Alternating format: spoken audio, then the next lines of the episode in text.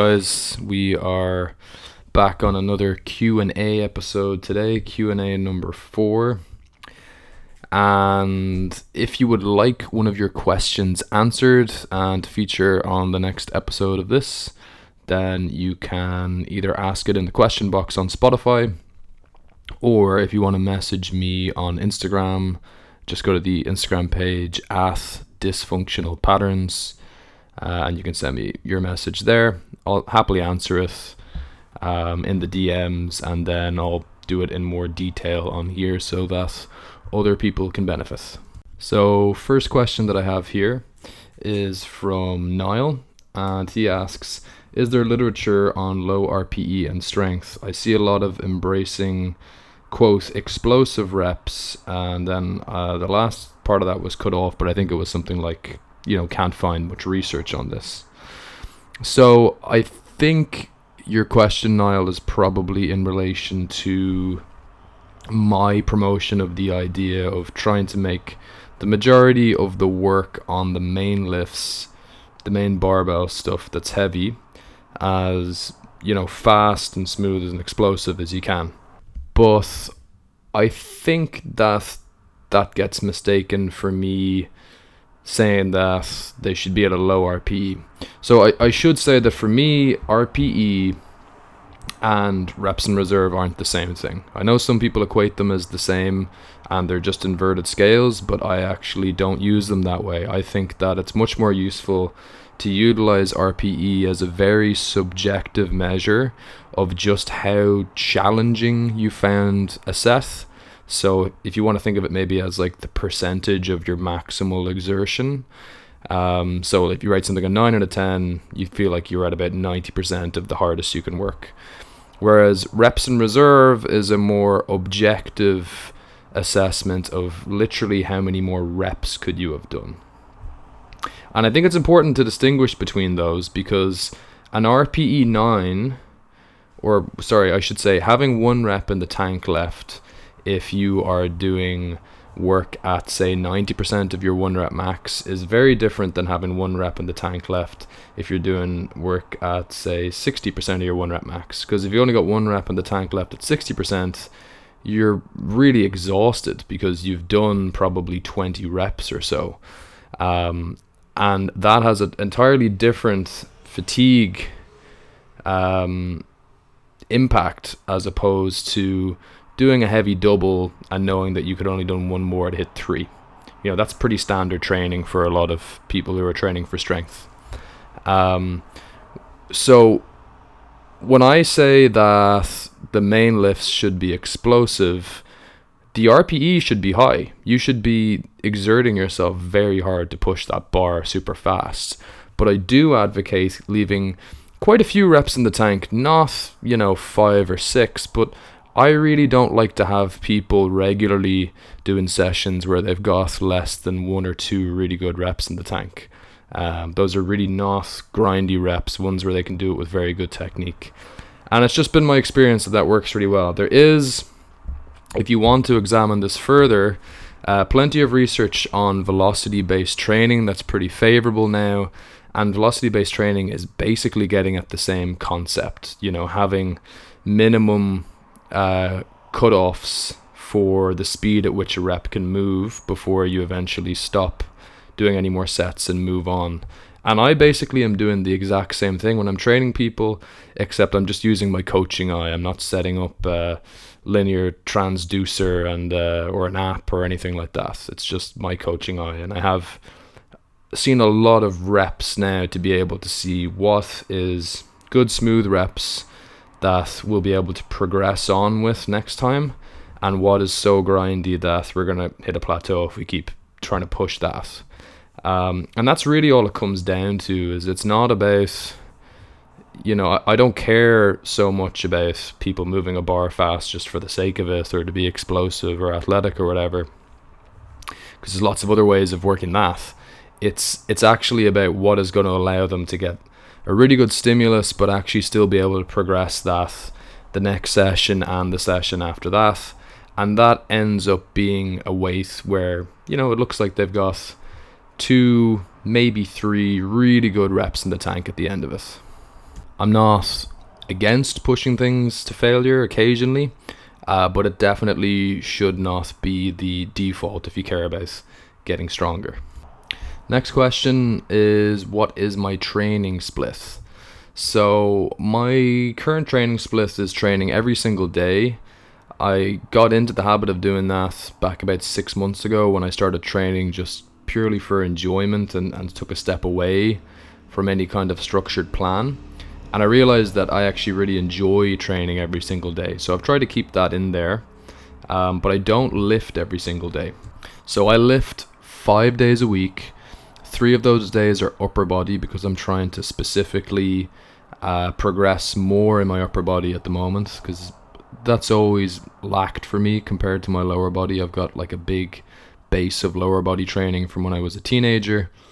Uh, three days upper body are uh, essentially pushing and pulling on those days. The bench and the overhead press alternate on each day.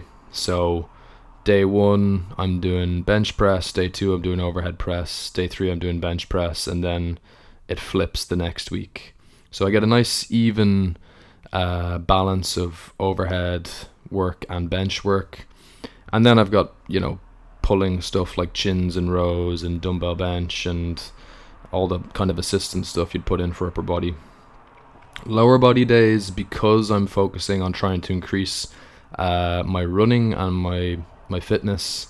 Um, I'm only doing two lower body days. One of those is a squat focus day, and one of those is a deadlift focus day.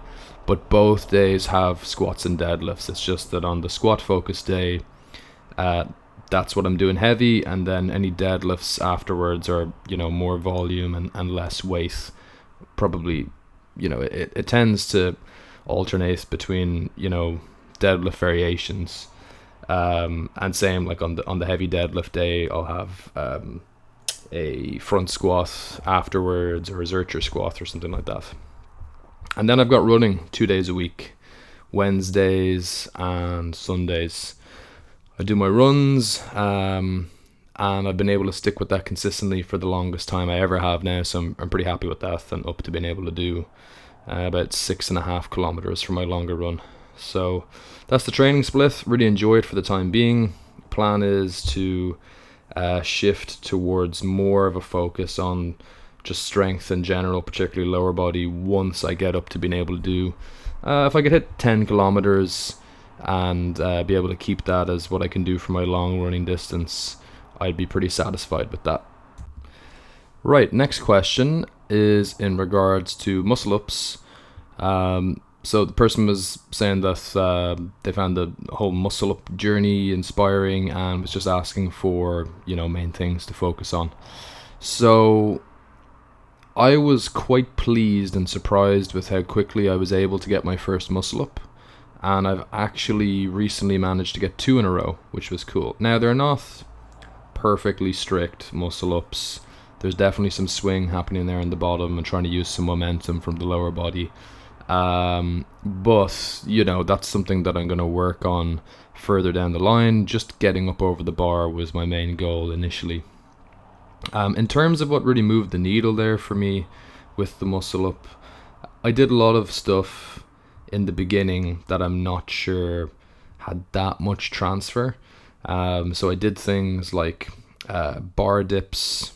Um, I don't think that's actually really necessary. If you've got decent upper body strength, you should be able to press out of the dip no problem.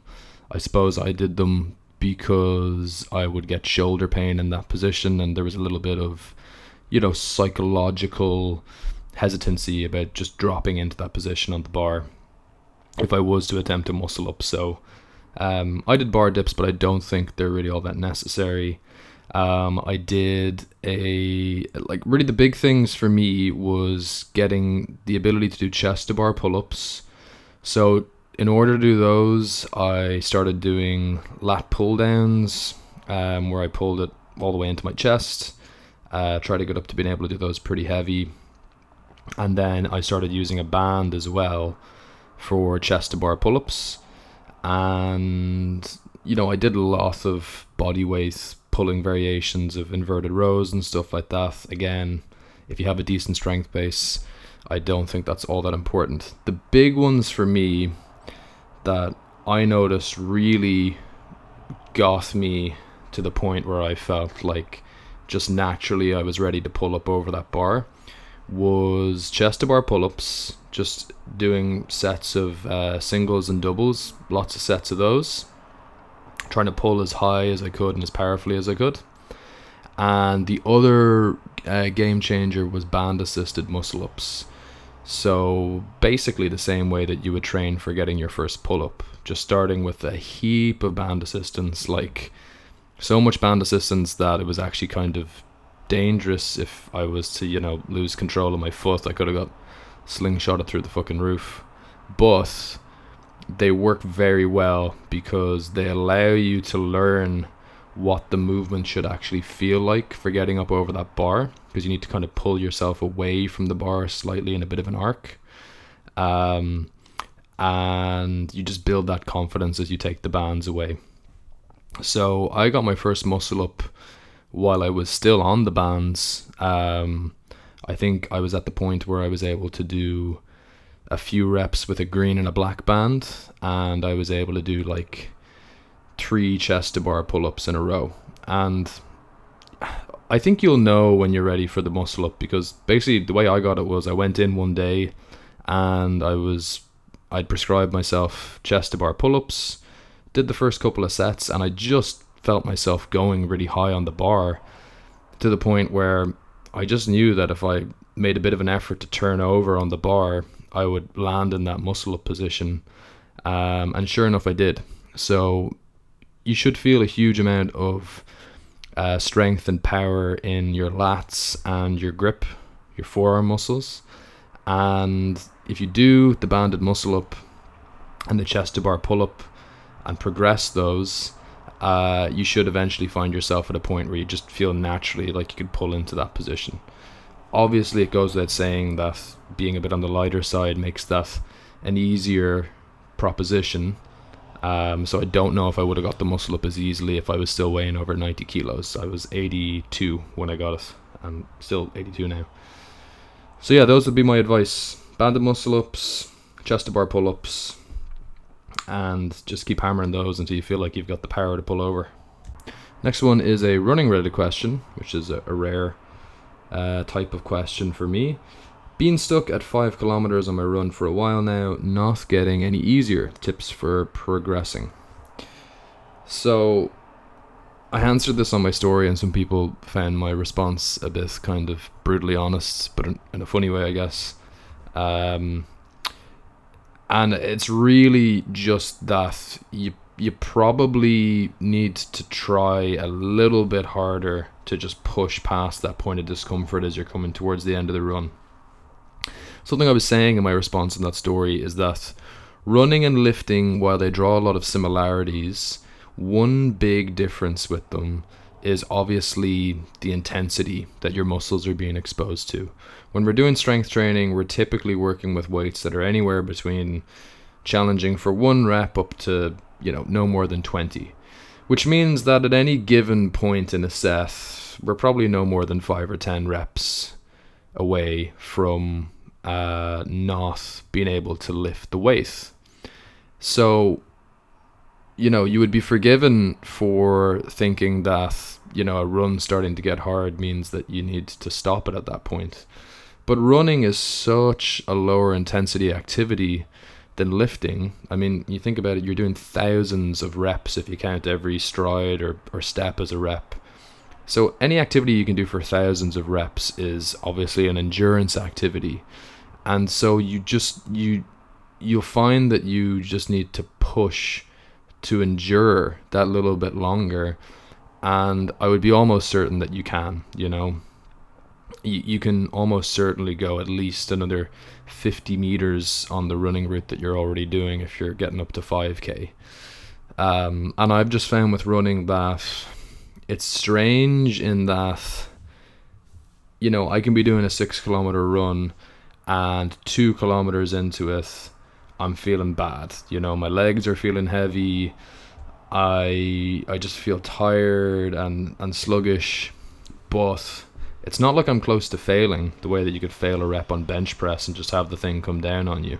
You know, I know that I can keep going, and that's how I've managed to keep on building my my running mileage is just trying to push past that point a little bit further. And obviously, as you get fitter, you know, the point at which you feel that oh, this is kind of starting to suck part of a run that that happens later and later.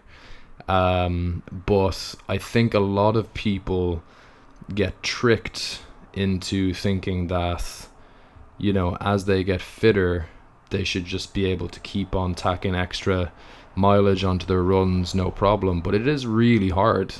And I'm by no means an expert, but I'm probably I can relate very strongly to people who are doing that kind of 5k run territory because I've I've been there and I am doing it still.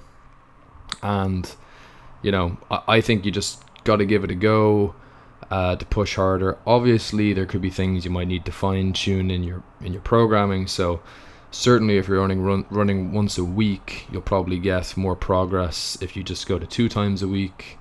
Um, there's other things you can look at with making sure your nutrition is good, making sure you're obviously doing some strength training, but um, unless you've you've legitimately experienced like just not being able to run that extra bit longer on the end of your runs, um, I'm confident that you can you can go further and push that up to five and a half, six kilometers and and beyond. Next question is Is barbell shoulder press suboptimal for hypertrophy? Um, and then this person was saying they'd heard that the lower back uh, limits the loads that you can handle. So this is a very common shtick in the online fitness space, particularly with the guys I call the optimal bros who are rampant on spaces like TikTok and Instagram. Although TikTok in particular has a lot of 17 year olds by 17 year old biomechanic experts, uh, which is interesting. But yeah, so the, the basic the narrative here is that barbell overhead press uses your lower back and you're not going to be able to maximally tax your shoulders because when the weight gets heavy, your lower back is going to be the thing that fails. Um, this doesn't make sense on a couple of fronts to me. Uh, the first one is that your lower back is by no means or should not be the limiting factor on an overhead press. Like, I've never missed an overhead press because my lower back wasn't able to handle the weight. Like, the most I've ever overhead pressed is 75 kilos, and that's a fraction of what my back has been asked to handle on squats and deadlifts. So I think that the people who are saying that you miss your overhead presses from a weak lower back, and so that's why you shouldn't do it, just are saying a lot about their their back strength. You know that shouldn't be happening. Yes, it is taxing on the lower back, but anytime you miss an overhead press should be because of your shoulder strength, absolutely. Now, the argument that I, I can see against the overhead press is that it's less stable than, say, a seated press or a seated high incline press or a machine press of some sort.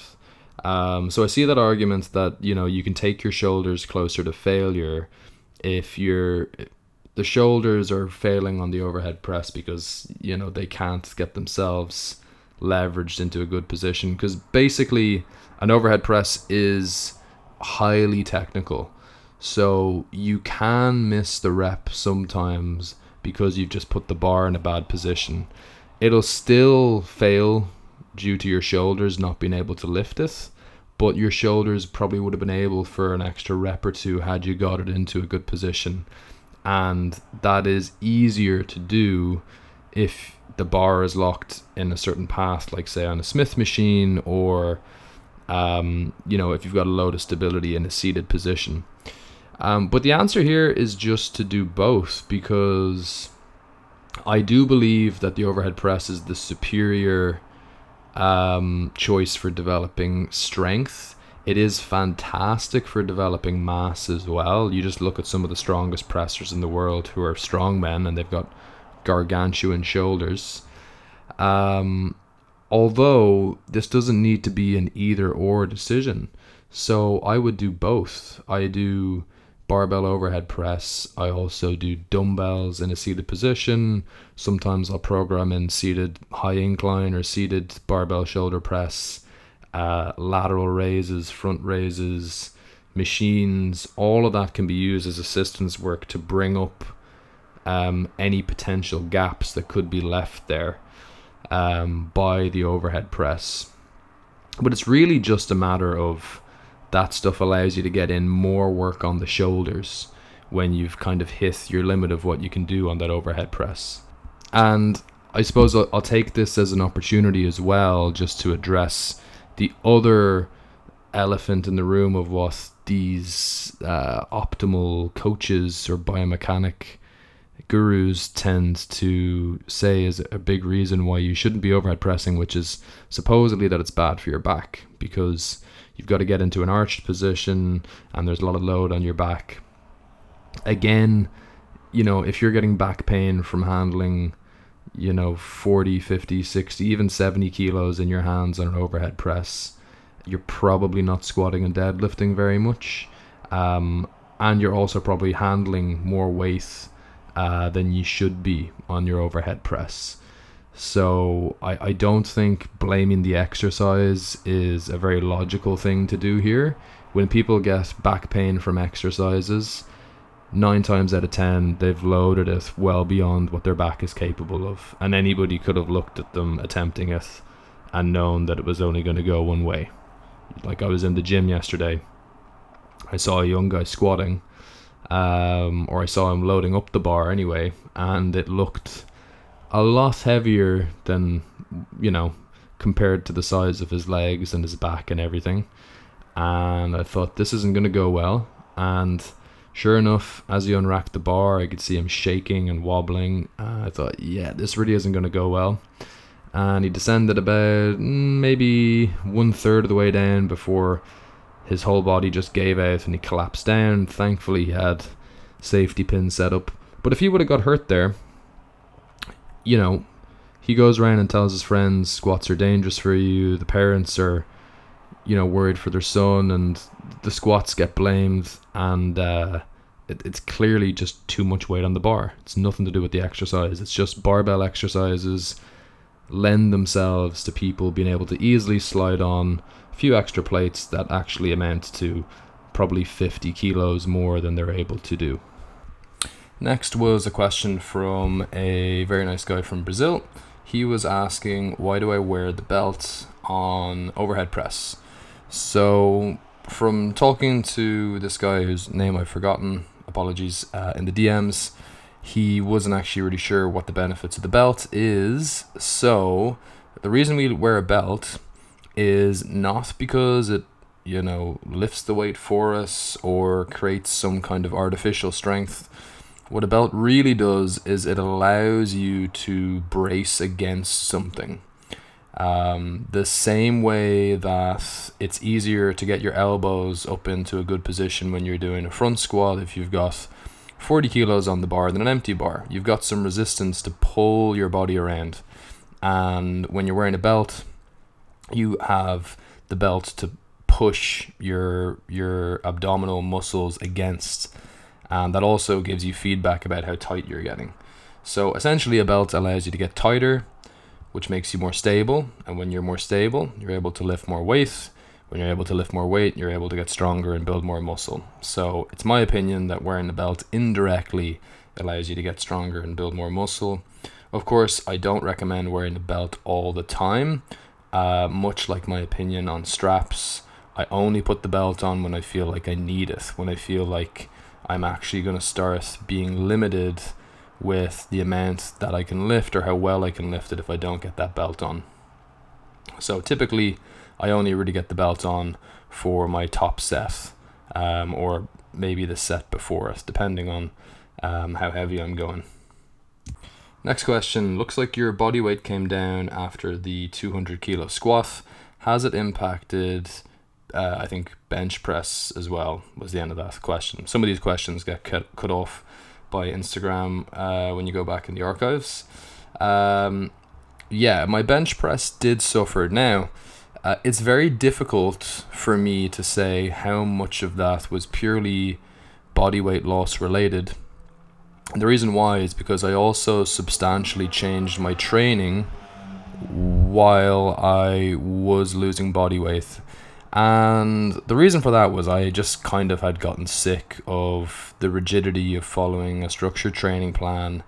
And I just wanted a mental break. I wanted to enjoy training again. And it's especially hard to enjoy training when you're progressively getting worse at the lifts that you've spent years building up your strength on, um, which happens when you're losing body weight. So I shifted my goals towards more calisthenics uh, focused stuff for my upper body, like working on my muscle up and improving my pull ups and my dips. So I really wasn't bench pressing a lot at all um, while I was dropping the body weight. So this meant that by the time I was down at 80, I think I got down as low as 80 or 81 kilos, maybe 81. Um, my bench was really bad. I'd say that I would have struggled to bench 80 kilos for one rep. Um, I do think a lot of that was more to do with the fact that I just hadn't been benching or bench pressing heavy when I did do it, uh, very much at all. Because I'm only one kilo heavier now. I'm at 82 and a bit, let's say 82 and a half. And I have recently benched 100 for one and it felt really good. Um, the other day there, I did 90 for six, I think, and I reckon I would pretty soon be able to do about 110 for a single on the bench, no problem. I actually think I could probably beat my record of 122 with maybe another kilo or two of weight gain. Um, and being a lot leaner. So I think overall the weight loss will be a positive thing for my relative strength. Um, but I can't say exactly how much it affected my bench press just because the training changed so much. I would say, in general, you should expect to lose a significant amount off your bench press if you're dropping that much weight. Next question then any tips for dealing with golfer's elbow? So, golfer's elbow or any kind of um, overuse en- injury, like the principles of how to deal with it are pretty much the same. You want to kind of reverse engineer how you got into this place, which was probably from doing too much. That's how, you know, chronic inflammation based uh, tendinopathies happen. It's typically not an acute thing that happens. It's like we start getting a little bit of an ache telling us that we're doing too much and we just keep going and then it turns into a, a full blown tendinopathy. Uh, which is what golfer's elbow falls under. So, obviously, the smartest thing to do is going to make sure that we stop doing stuff that's agitating us. Um, in general, I would say the golden rule is that you should not be feeling worse as you're doing an exercise. There's a bit of irritation at the start, but it goes away as it gets warmer. That's okay. However, if that is not working after a while, you may need to avoid any irritation at all. Um, and what can also help a lot is doing things like isometric holds um, specifically in the position where you feel the pain and trying to get that to, to loosen then or decrease over time. So, you know, if you get pain when you're doing a, a tricep extension, take a nice light weight, pull it down to the point where, you know, you just feel like it's just in the borderline where you're going to get that pain triggered or get, you know, the, the flicking sensation of the tendon or whatever it is. And you just hold that there and try to do an isometric where you're contracting but the joint is staying at the same angle and that can be really helpful as well.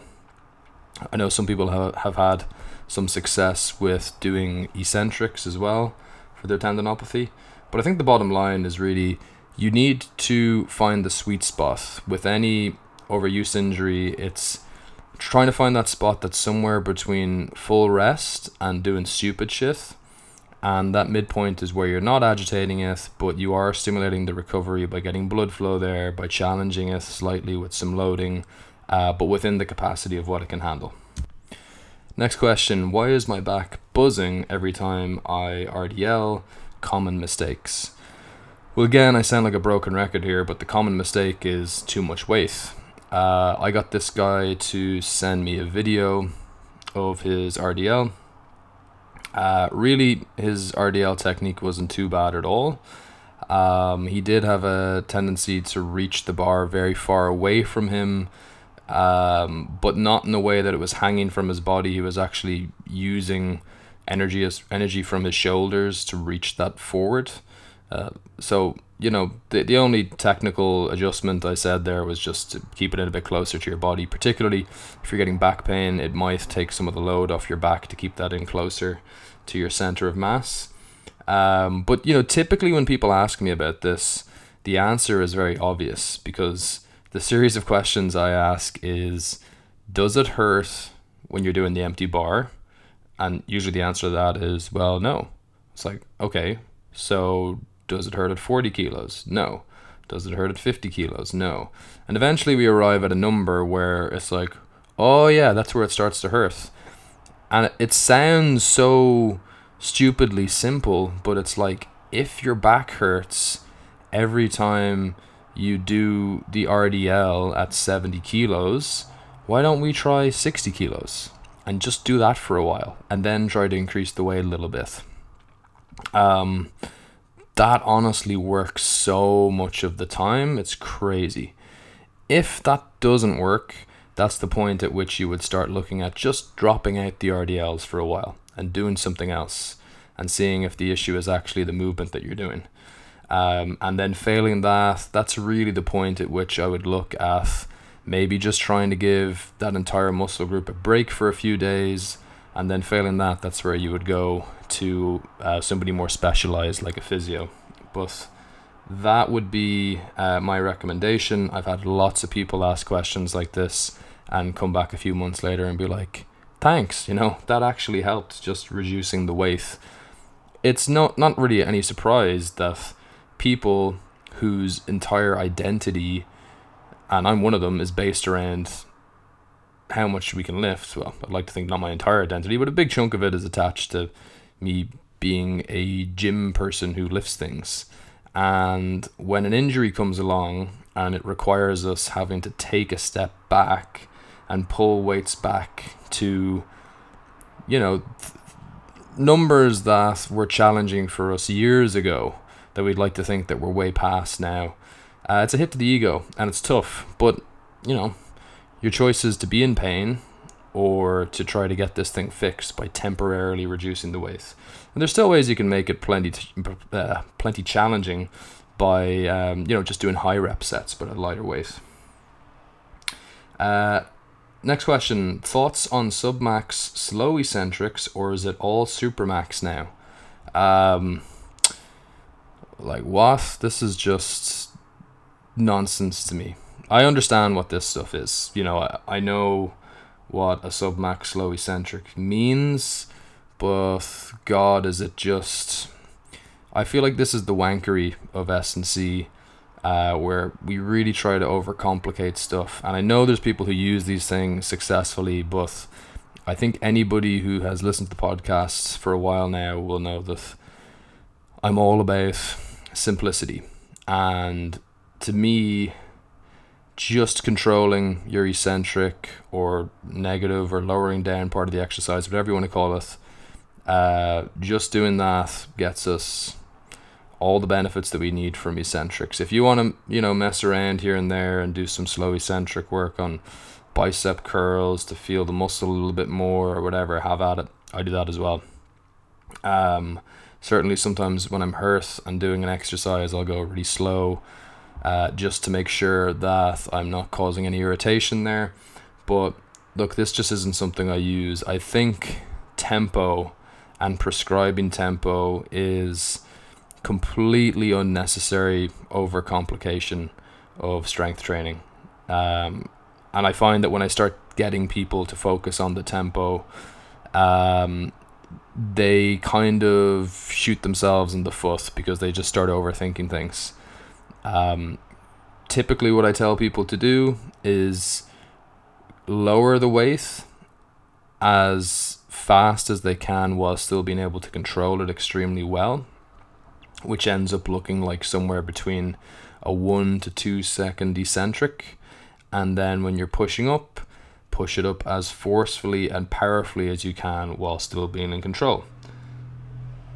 Um, so this isn't something that I'm, you know, utilizing or reading a lot about because I just don't see the application to it, and um, certainly not for the people that I work with who are just normal people who need to be getting better at push ups and pushing the sled and picking stuff off the floor and pull ups and all that sort of stuff. Okay, and last one advice for an S&C coach thinking of moving to personal training. Um, I suppose that I will give you the coaching slash training side of my advice and then the more professional business side of my advice. So, in terms of the coaching and training, I would just say that I think it's a great move. I think it's, for me anyway, far more rewarding than working with athletes. Um, the impact that you can make on a regular person's life who, you know, taking somebody who comes in on day one, can't do a push up, and six months later, you have them doing it with 20 kilos on their back and they've gone from barely being able to do body weight squats to 80 kilos on their back. Like, yeah, that's not stuff that's going to blow anybody's mind in the All Blacks strength and conditioning facility, but at least I can say definitively that I have a purpose that is very measurable and objective, and the people that I'm working with really appreciate me. Um, strength and conditioning, unfortunately, it's very difficult to objectively quantify what the value of a strength and conditioning coach is, how one is better than the other, how things transfer over to the field. Um, and you just spend a lot of your career trying to convince people why you should be there and you just don't have any leverage. Whereas when you're working with regular people who really need you to help them stay accountable and show them what to be doing in the gym, uh, you have a huge impact and you develop some amazing relationships with people and you have a really profound impact um, on their lives. So I know that's not going to be the same for everybody, but for me, uh, personal training or just working with the general population uh, as they get called, is um, is by far the more rewarding profession. Uh, then on the professional side of things, um, well, so sorry, my, my advice there would be just to embrace that and really, you know, get pumped about the idea of getting Mary from, you know, doing push ups to the rack to getting her first push up to the floor. Um, and then on the professional side of things, this is really where the the ship sinks for most people who get into personal training is that they just don't spend enough time on the business side of things and really making a concerted effort to try to grow the business, drive new leads. Um, my recommendations here, having made this mistake before in the past, is not to put a lot of stock into social media. If you already have a track record of obtaining clients and business through social media, sure, you, you clearly know what you're doing there, and by all means, uh, keep on going back to that well. If you are someone who has been doing the social media thing for a while or is thinking of starting it for your PT business and you've no idea what you're doing, or you've been doing it for a while and you've never actually generated any significant clients from there, uh, I would say just think of it as a business card. Don't put any unnecessary amount of time or energy into it. And so just have that there as a business card, sort of that people can look you up if they're thinking of working with you, and put the vast majority of your energy into taking advantage of the social circle that you should already have from having coached people through strength and conditioning and even your your family and friends group and people that you went to school with etc those are where you should be looking for clients not strangers online who are looking for somebody who's going to blow their mind with some really highly edited reel, or they're looking for someone who's going to have a crazy physique to kind of get them hooked in, uh, you'll have a much easier time with getting recommendations, getting people in the door who know you, who, you know, you might have to train them for free at first or at a discounted rate. Um, but their word of mouth is going to be worth way more as an advertisement to um, the next bunch of people you try to get in as clients than, you know, them just seeing your Instagram ad pop up. So that would be my recommendation. You know, embrace the fact that you're going to be training regular people and that they're not going to be doing crazy stuff that you might have seen in um, rugby players or American football players or whoever you've been training. Um, but you're going to have a much bigger impact, and you actually are going to get the odd person who is genetically very well gifted for training and puts in a lot of effort, and they get up to lifting some pretty cool numbers. Um, and then on the business side of things, just put the majority of your effort into networking in real life, having real life conversations with people, and just constantly pushing to keep regularly having those conversations and get people in the door. So, um, gonna leave it there now for today. Uh, got through a lot of questions there. Uh, I would ask you guys if you enjoy the podcast, go ahead, give it a five star review on Spotify. That's going to help it grow. It'll give me more of an incentive to keep actually making these. Um, I don't make any money from these, but it's good to be able to share information with people. Um, and I'll continue to do so as long as there is a demand for it. And if you like this episode or any previous one, feel free to share it with a friend as well.